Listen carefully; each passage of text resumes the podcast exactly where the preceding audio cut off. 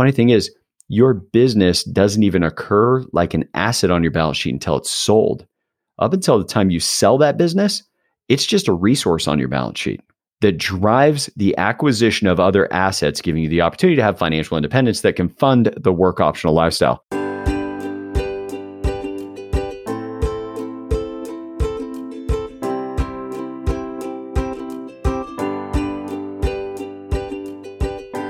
Welcome to CEO Brain Food. Every episode, entrepreneur, CEO, founder, and host Michael Langhout will bring you key insights, fresh perspectives, and proven tools you can apply to your business. Thought leaders and CEOs will be interviewed as we explore winning strategies for scaling a company, generating profits, and building lasting enterprise value. Make sure you listen all the way to the end of the episode to hear how you can download a free copy of Michael's functional team scorecard. Here's Michael. Hello, all, and welcome back. Today we're with Paul Adams, founder and CEO of Sound Financial Group. Paul helps his clients design and build a better life. And I want to say, in addition to running his own company, Paul is an active speaker and author. In fact, I think I may have met you the first time while you were speaking. But in any event, Paul, welcome to CEO Brain Food. Man, it's so good to be here, Michael. I've been listening to all your episodes, and I have got to say, it's this is a great, great show.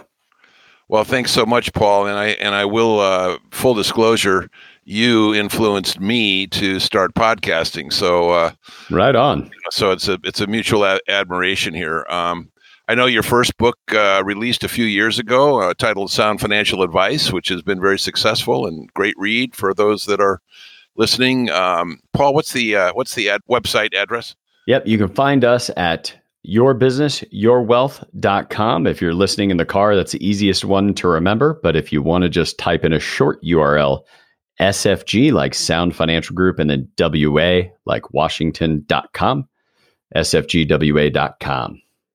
And you just mentioned your business, uh, your wealth. Can you talk about that a little bit? I know that uh, that's the title of the new book. I think you're putting out this going to be released soon. I guess what early next year. Yep, I think we're going to get a uh, pre-release copy out to our clients before year end, and then we'll be up on Amazon and uh, everywhere early next year.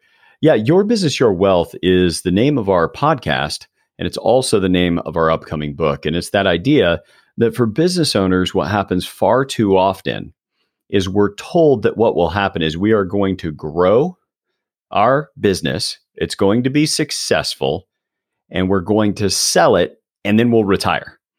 And it's spoken about as if those two things are causative, meaning I sell my business so I can retire, when at best they're correlated. Far too often, business owners don't have a strong enough personal balance sheet for them to be able to sell the business and then be able to have a similar amount of income when they're retired, no longer working, and trying to live off of what's on their personal balance sheet. So by creating a conversation that it's your business is super important, but so is your wealth on your personal balance sheet. They're not in contrast with one another. They're not competing with one another. In fact, they're working together to make each other more successful. But all too often, business owners spend most of their time focused on just growing their business. And the more successful their business is, they assume it's just going to work out on their personal balance sheet. You know, Paul, uh, that not to interrupt, but I just want to just jump in here. Um, in my coaching, I I see this all the time where a CEO and and maybe and I'm working with you know lower mid market companies, companies that have 25 to maybe 500 employees, something like that in that range. Mm-hmm. And the CEO oftentimes is taking an income that is lower than a market rate to avoid paying taxes and thinking that they're doing well by you know avoiding a tax rate where where I, I say always look pay yourself a market rate because what you're doing is distorting your P&L with a lower wage your your profits are overstated obviously. So you know if you can if you can give yourself a market wage then and so often they focus just just on their um, you know their income which you know really doesn't build up that much uh, if you're on a low salary and uh, and and then of course we want to look at that business balance sheet as well Indeed, indeed. Well, and you know, we talk about that idea of something being causative versus correlative. You know, the that the sale of the business doesn't cause retirement. It just happens to occur at the same time. So causation would be like heat to water boils water. Correlation would be like it's a hot day, more ice cream is sold, and yeah. there's more sunburns. Yep. Now, if you came to the conclusion that ice cream caused sunburns, then you may be collapsing causation versus correlation. Mm-hmm. And so that's part of the reason why, like, whether it's taking an appropriate amount of income from your business, or if your CPA is comfortable with the lower level of income, then doing a secondary set of profitability calculations every quarter. Yes. That as if you paid yourself enough, what would it be? Right. And then you get a better sense of the real health of the business, perhaps the real value of the business to a buyer, which then gives you a better chance to understand how much capital at work it will take on your personal balance sheet to replace what that business is currently doing. Oftentimes, uh, I love that idea of running a separate P&L with the adjusted uh, um, income in there. Uh, not to have a separate set of books or anything like that, but where I'm coming from on this, and this is another aspect of, of, of my coaching that I get into all the time. If your profit is overstated, then you're comfortable with your pricing. Ah. And what I find so often is when you pay yourself a market rate, your profit drops you then have to to to get that number back up to into the comfort zone where you want it you know some things have to happen. You either raise your prices or reduce your costs. And for some reason they're so uh, most ceos are very uh, reluctant to test the marketplace to go and oh i couldn't possibly raise my prices. Mm-hmm. i totally disagree. Every time i do this with clients we go out into the market we raise the price a little bit just test it. And pretty soon over time of doing this, you know, year after year over three or four years, pretty soon that balance sheet is starting to really grow. Yes. The assets, the owner's equity, and all of that, which are some of the areas I know that you're involved in. So, well, and I think to your point, if if an owner doesn't pay themselves an appropriate amount of what it would take to replace them, and I don't, I wouldn't even go as far as maybe it needs to be a separate set of books. It can just be a separate profit calculation that takes yeah, into account exactly. if you paid the owner the appropriate amount. Exactly. Not suggesting that we do separate set of books. That's not what I'm saying here at all. Though now consider whatever you underpay yourself as an owner, and I've never quite thought about it this way until you brought it up, Michael, but that idea of let's say somebody's currently making $700,000 a year from their business, but in an attempt to avoid paying as much social security, et cetera, they're only paying themselves a, you know, probably much to their CPA stress, they're only paying themselves $100,000 a year. And you probably can't replace it exactly what for a hundred thousand. Well, now let's think about it. if that role is supposed to make hundred and fifty thousand dollars more in the marketplace, meaning a buyer is going to say, "Hey, I can't replace you for one hundred. I need to replace you for two fifty. So that's exactly. going to be a, a type of of push down on the purchase price. Here's the easy math: if you're lucky enough and run a business successful enough that you're able to sell it for five or six times EBITDA well, we're overstating on our everyday. And I don't mean like you're not overstating it unethically when you sell, but just as you go through every year and you're putting the value of the business on your balance sheet, you literally are overstating it. If you're doing a 6x valuation, you're overstating it by six times the underpayment of $150,000. That's a $900,000 overstatement of the value of the business aside from the generally optimistic nature of every entrepreneur and business owner, what they think that their business is worth. And so I think that that's great feedback, Michael, that you watch that for clients and help them become more aware because it's there's two things that I watch compete for business owners that lead them astray. One is they overvalue the business, just in their own mind, and then they undervalue how much capital it takes to produce the same amount of income. And so if you're making, I'm going to go back to our our example. If somebody's making seven hundred thousand dollars a year from their business right now, if they just want the income to stay equal, doesn't matter what you invest in. It could be a real estate portfolio. It could be stocks or a blend of stocks and bonds. no matter what you're investing in, the academic research tells us over and over again the most you can withdraw for the sake of consumption every year.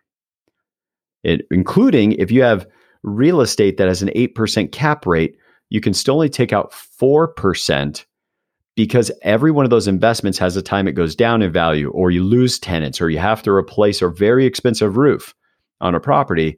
Taking out 4% a year gives us the best likelihood of making sure the portfolio lasts. Well, if that's what it's going to be after we sell the business on our personal balance sheet, then it's going to require like um, doing the math in my head, $17.5 million to just at 4% a year right. turn out the same $700,000 Yep. you were earning.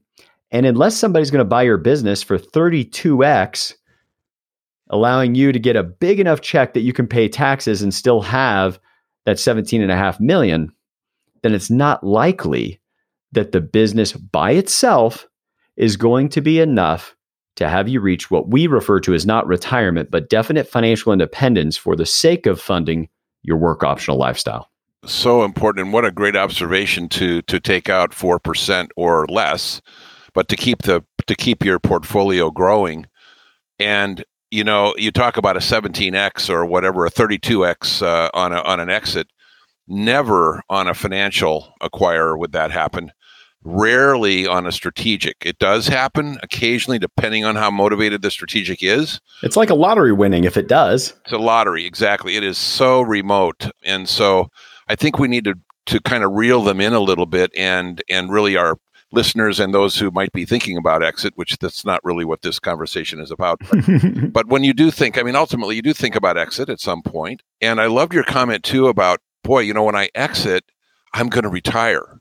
I'm going to get that check, and then the old uh, visual, you know, go sit on a beach somewhere. I don't know anybody that would do that these days, but basically, you're you're basically saying you're not going to work anymore uh, for you know for for capital and, and equity growth. Maybe managing your portfolio or doing some service work, you know, uh, missionary work, whatever in the church. It it all depends. But you know, we have to be careful, so careful how we think about that, and that's the value I think of having someone like you, you, Paul, or your company. You know, you have other advisors in your company that do this. That because we're not, we're busy in this, we're down in the weeds. We're we're running the business. We don't think about this stuff.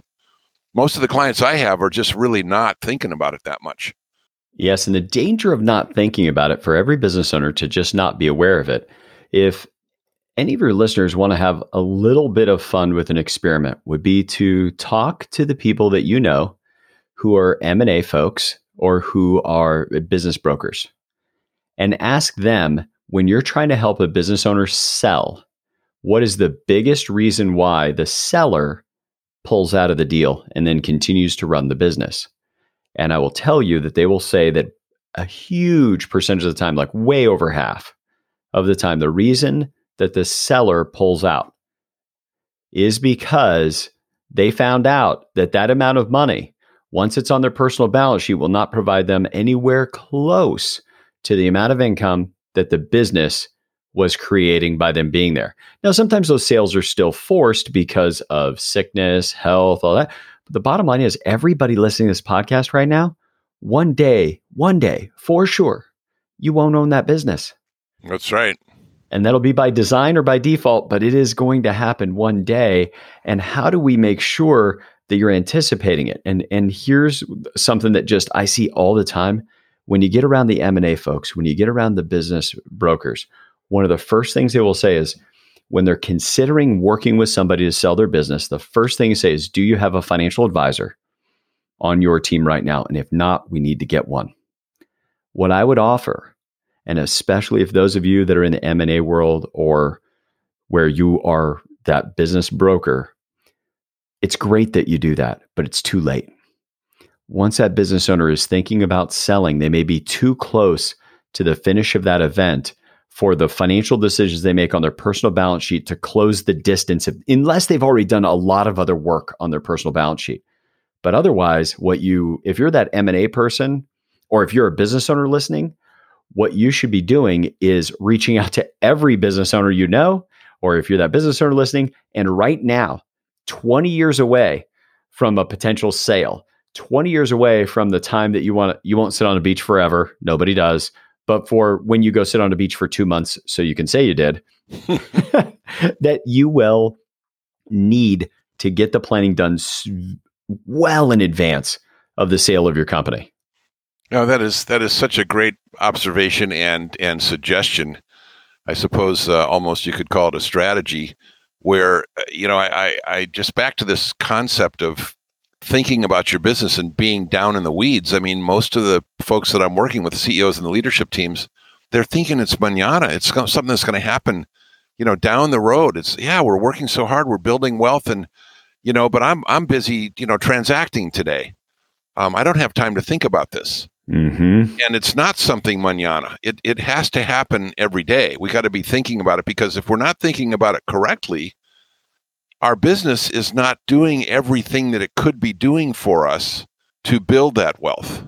And so that's why it's so important to have these conversations.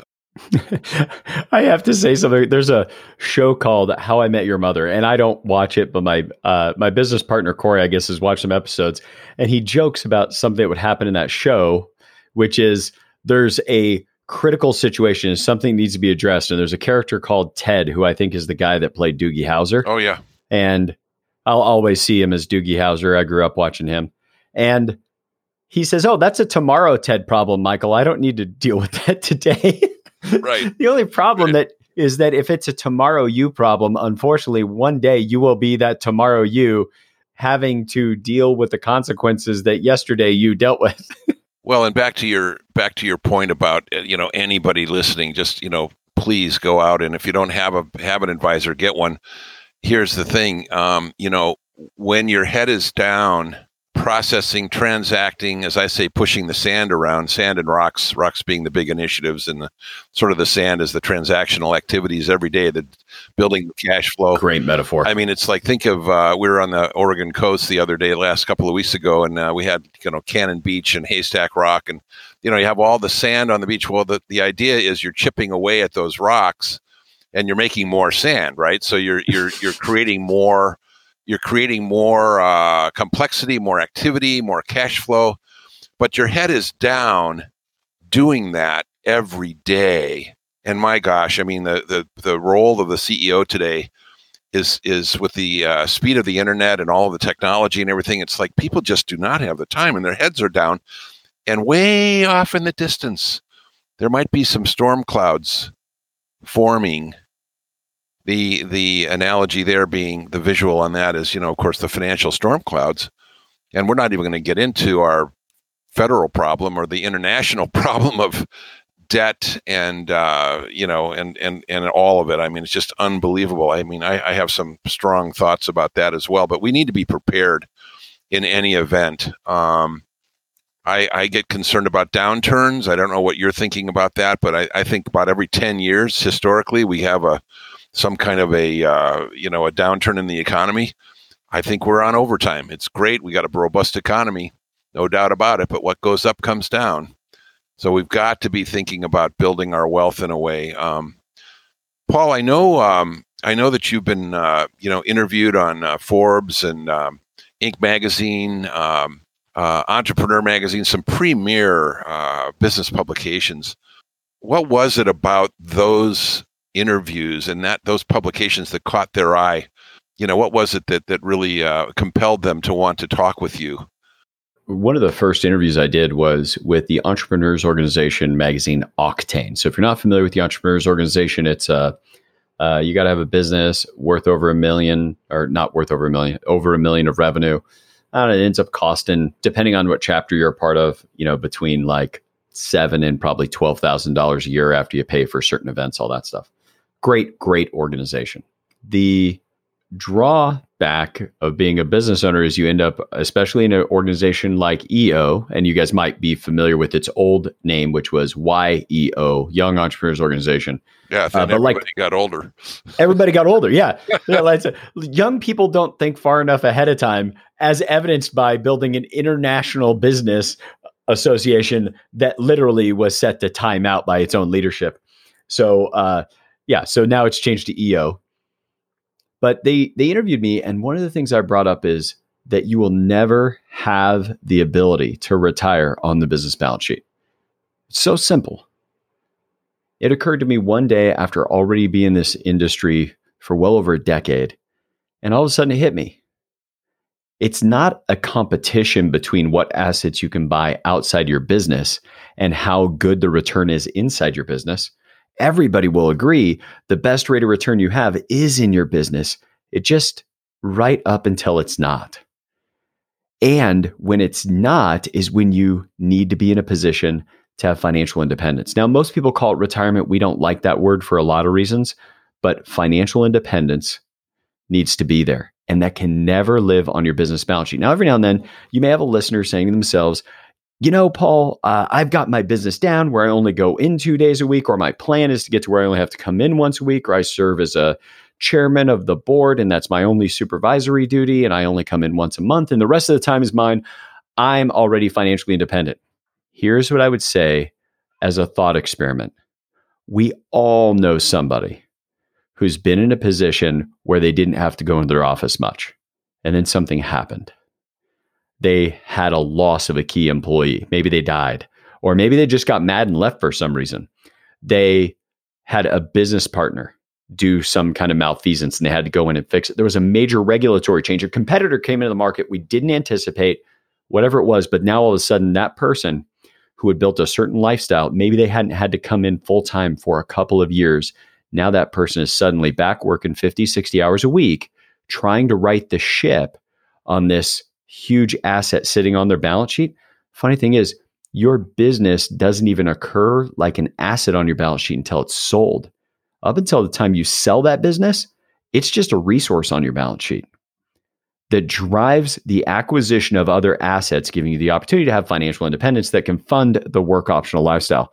So that was the narrative is that you can't retire on the business balance sheet is what got us picked up by Octane and then had a chance to get interviewed by some of the other publications not long after that, primarily because of this idea that you cannot have financial independence. You cannot retire on the business balance sheet. You have to transmit money from the business's balance sheet to your personal balance sheet by more than the sale.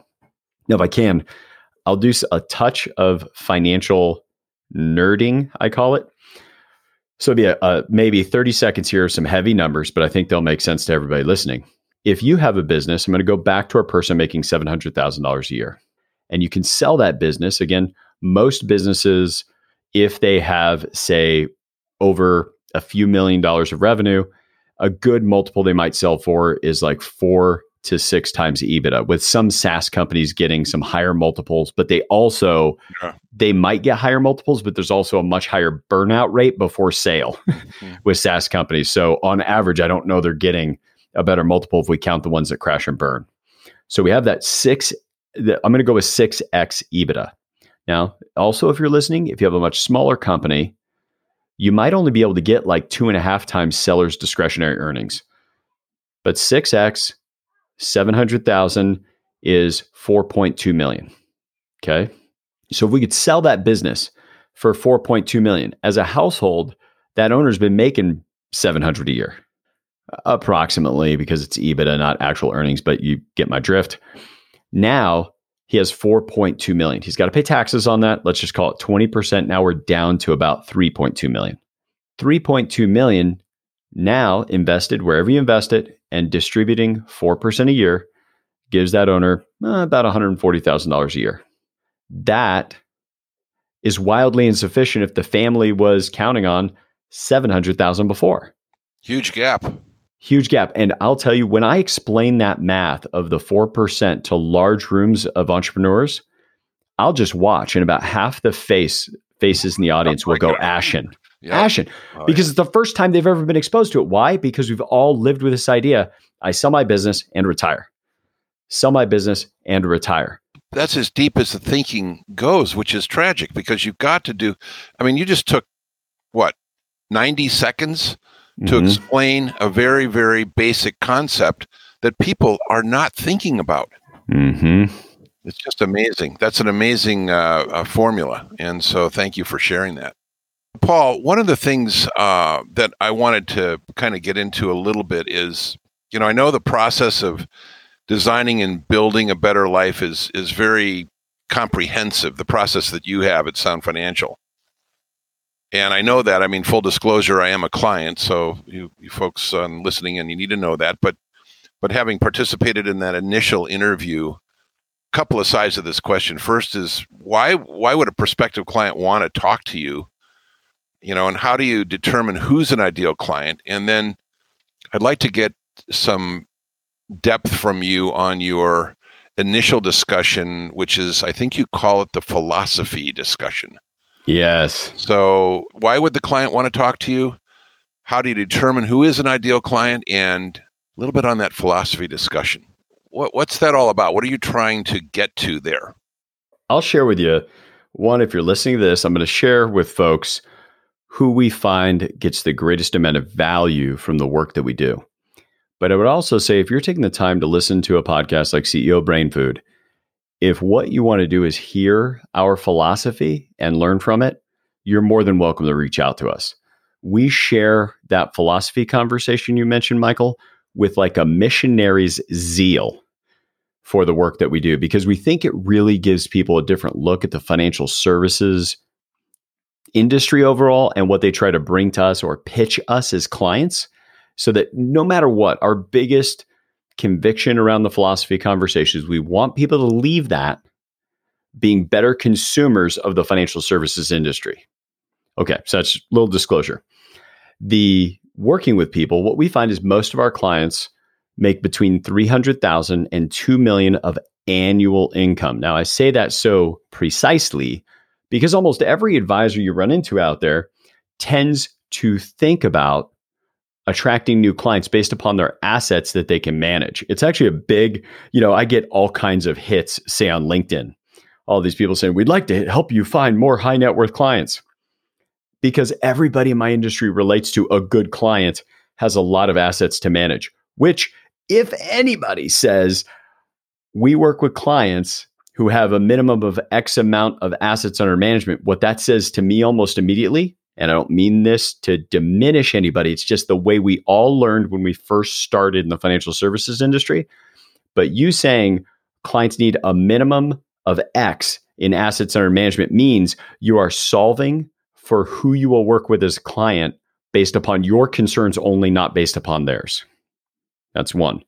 Two, we found that we want to make sure that we work with anybody where we can add significant value in excess of the fee that we charge.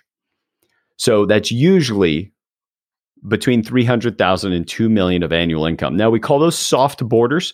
We'll go below 300,000 of household income if people are really coachable and good savers. And sometimes people are surprised that we limit it on the high end. And it's not a again it's a soft border but once somebody's over 2 million of annual income, of which we have a few, we just have a very serious conversation with them about whether or not they still make their own decisions.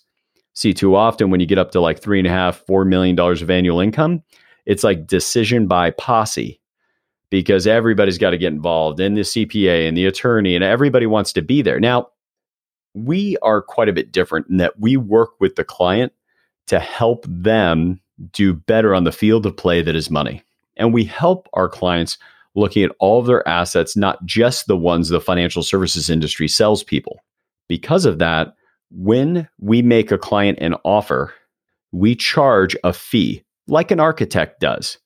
We build the design, we help you build the blueprints based upon the future that you want, and then you have the blueprints. You could go implement that yourself. Just like if an architect gave you blueprints, you could go to Home Depot and you could get a bunch of two by fours and concrete and start building. Or you could go to your friend from high school who's a general contractor and they could build it. Or you could come back to the architect if it's a design build firm and the architect could build it. Well, that's what we do. We charge clients a fee up front for the work that we do. About 90% of our clients are between 5,000 and 15,000 up front. We then take that design and a series of meetings we have with a client over that first year and help them implement better financial strategies to get to the future that is important to them. You know, we, our mission as a firm is we help people design and build a good life. But it's no mystery that we word it that way because we first have to design before we start building. That makes sense. So, like on the house example, uh, which I'm considering uh, a new a new home here where I live in my area. And um, I, I wouldn't think of doing what I'm doing without first talking to an architect. Right. And uh, I mean, to just to go out and start uh, hacking away at it and building, just man, that thing would just fail.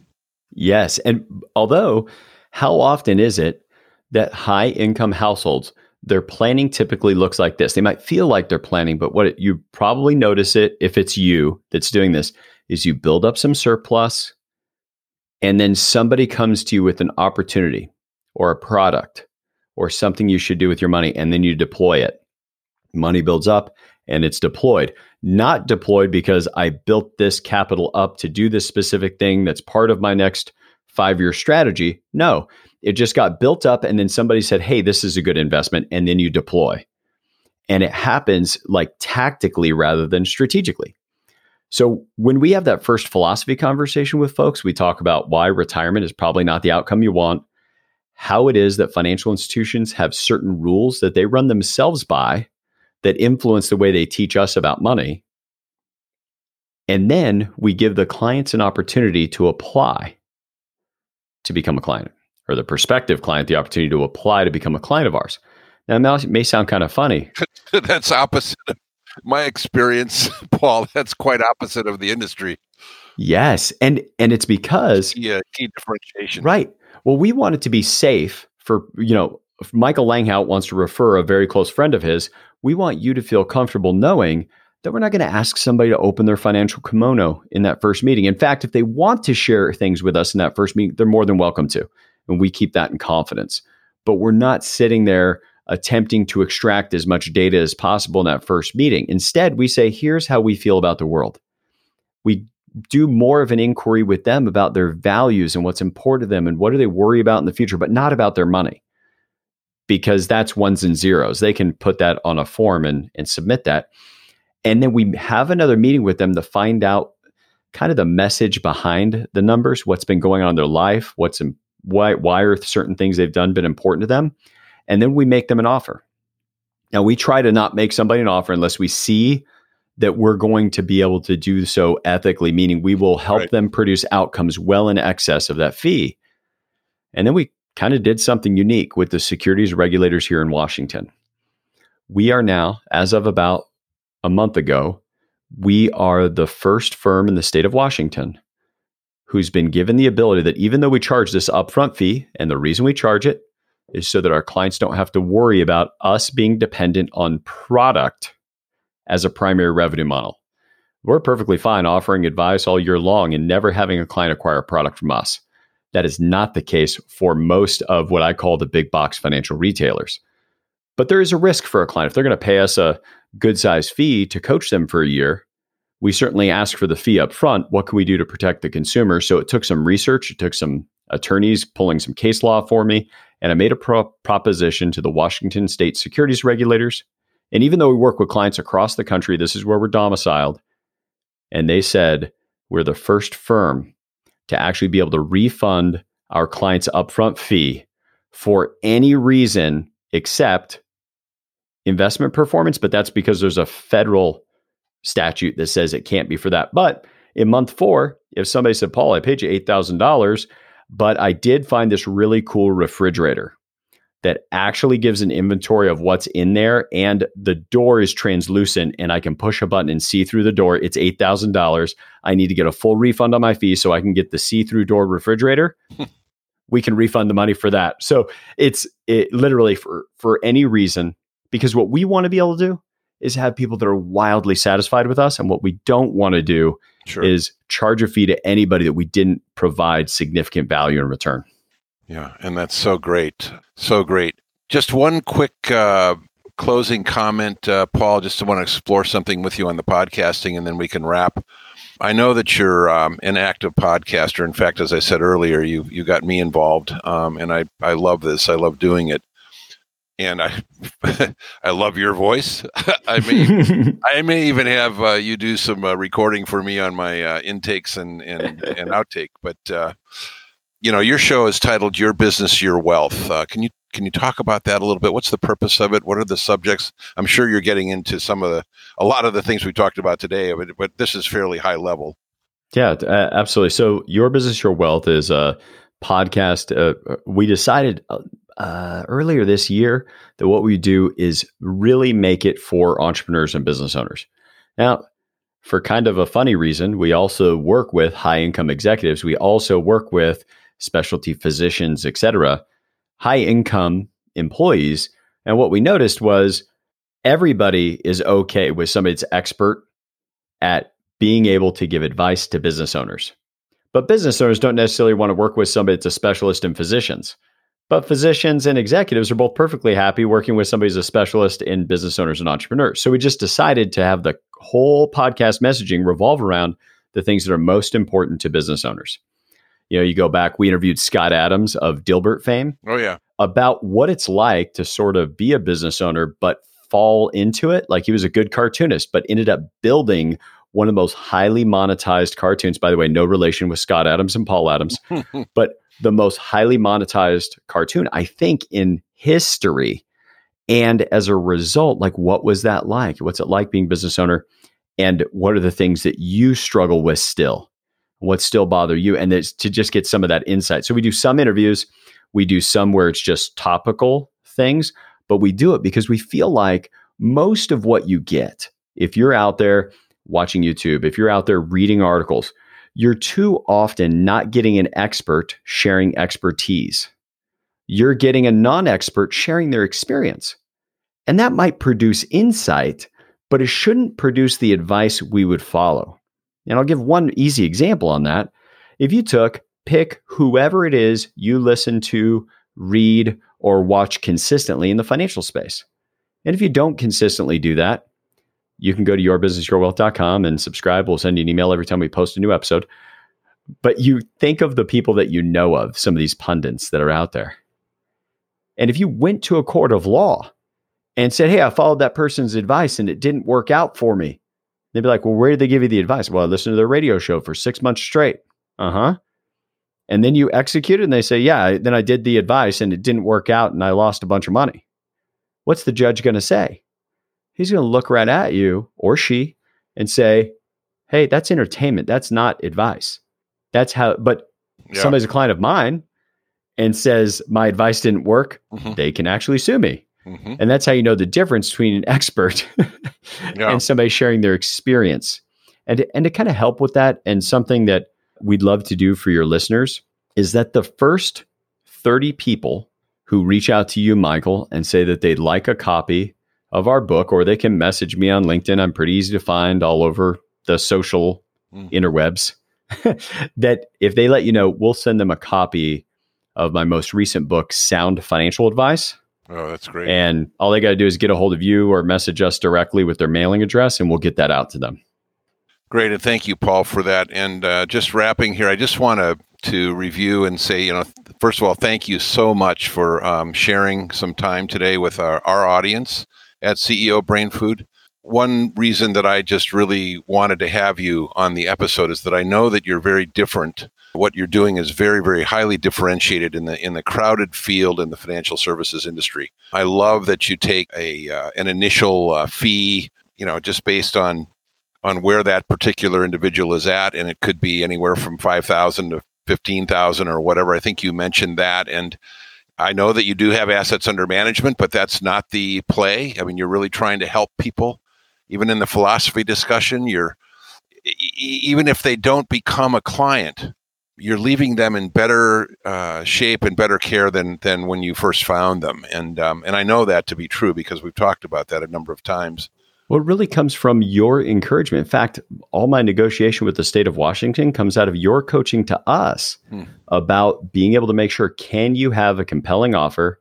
Uh, the regulation wise, they don't love us running around saying money back guarantee because of the financial services compliance standards. I can get away with that, but but as an example, though, that and what we call our financial triage, which is sometimes we won't make an offer to somebody, but what we do even in that case is take 30 minutes with them to give them as many things that they can change.